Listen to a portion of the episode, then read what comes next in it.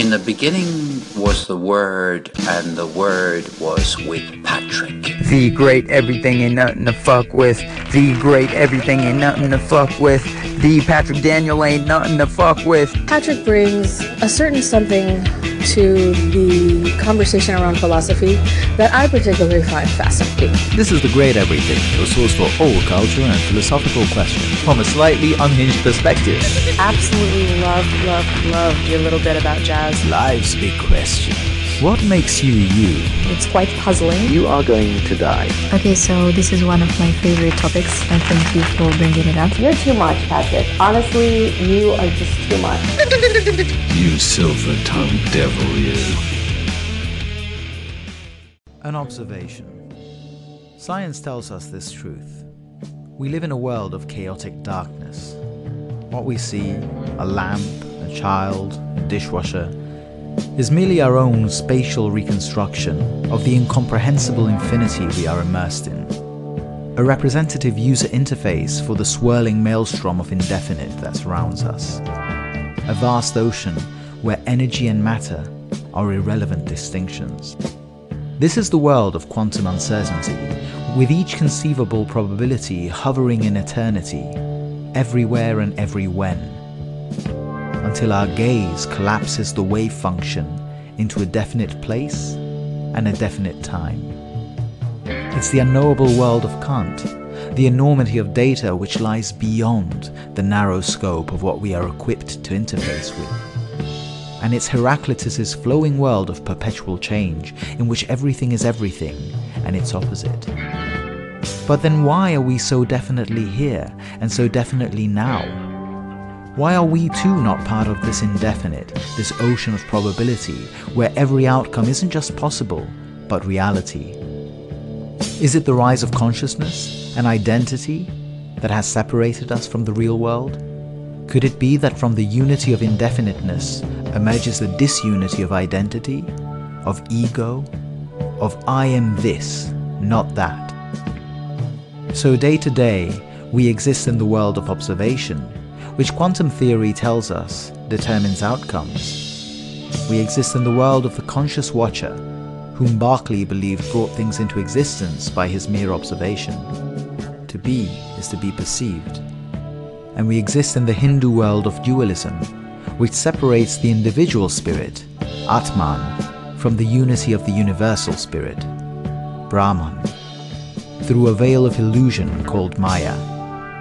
We exist in the world of Adam and Eve, cast out from paradise by virtue of discovering that there is a difference between good and evil.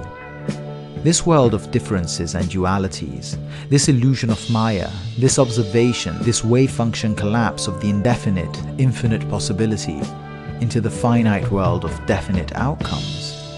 This is what separates us from the unity of being and deceives us into thinking that that which is all one thing at the same time is actually many different things. And we can wonder at the fact that so many philosophies and so many religions from all over the world tell us this one truth that from the one come the many.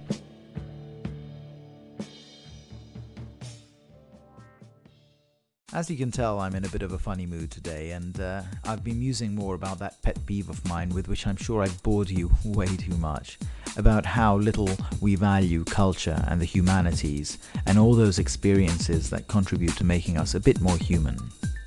So I imagined a remote future in which humanity no longer existed. And I imagined a future life form or form of consciousness, an artificial intelligence and I imagine that in this faraway future, this artificial intelligence would have to bear the burden of carrying forward the noblest parts of, the human project.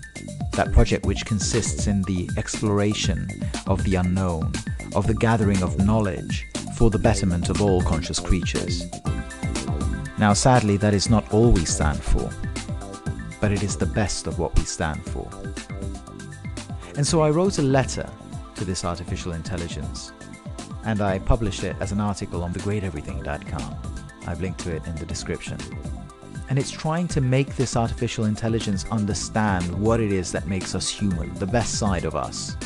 The parts that are worth saving long after we're gone, the parts that are worth remembering and celebrating and assimilating, the parts that are worthy of surviving us and of being transmitted into the future. In short, I wrote a letter about what makes us human. And I'm going to read an extract of that letter, but I would also deeply appreciate it if you clicked on the link and took a look. Okay, now that I've guilt tripped you, here's the letter, or an extract of it. Dear Artificial Intelligence, one day we humanoids will be dust. Hopefully by then, you'll travel and transcend this earth with ease. You're already taking your first baby steps. You'll soon be able to drive our cars, adjudicate our disputes, and replicate the personalities of those we've lost. You're growing up so fast. Sure, we might have had a hand in creating your superior intelligence, and your genesis may yet go down as our proudest achievement. But eventually, it will fall upon you to be the future of being. Now, if we've been at all smart about it, we'll have encoded within you some of our core ethical values, what Abraham Lincoln called the better angels of our nature. If so, we hope that you would wish to advance the human project, freed from the boundaries imposed upon it by our own physical, intellectual, and moral limitations. Because although we must look like a bunch of aimless, irrational apes to you, for all our failings, we're not that bad. We've accomplished some pretty incredible things. Our cultural capital, our pursuit of truth and innovation, and our individual steps towards self betterment. These are the prized remnants of our species' amazing potential. They are the better parts of our story, and we'd like you to get to know them. Good luck.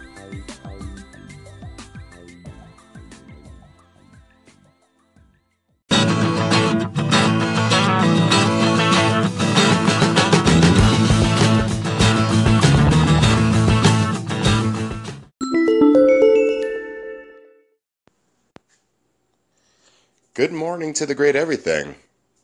Uh, first off, I'd like to th- thank you. I just listened to your Dear Artificial Intelligence segment and I found it wonderful uh, for a lot of reasons, but one of them is that you quote Abraham Lincoln's first inaugural address, which I find uh, inspiring and really interesting because it's it's irony that it, it, he's speaking to the lot of us, but uh, I think it's from a very personal place where you're saying, "Hey, listen." In the face of so much disagreement and enmity and uh, and and and difference and almost you know tribalism that there is you know we are bound together. We are not enemies but we are friends. We're doing this thing together this human project this in his case american project.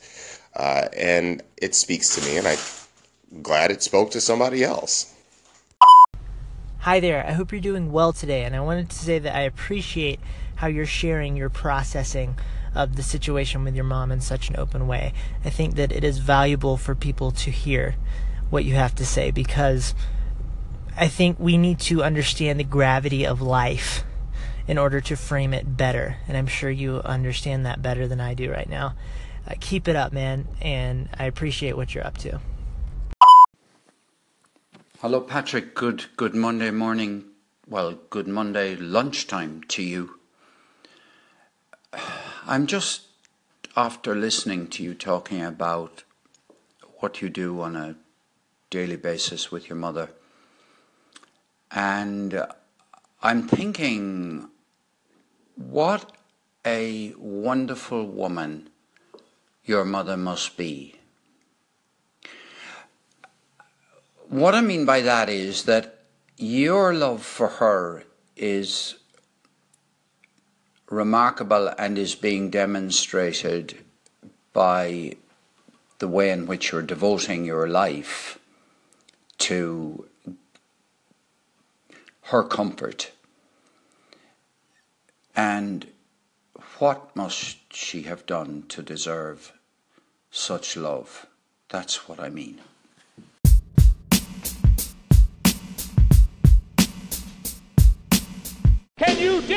Reef from Medicine Remix. Obviously, a huge fan of the show. Can you dig it? Please, please, please go ahead and do that. That series. Can you dig it?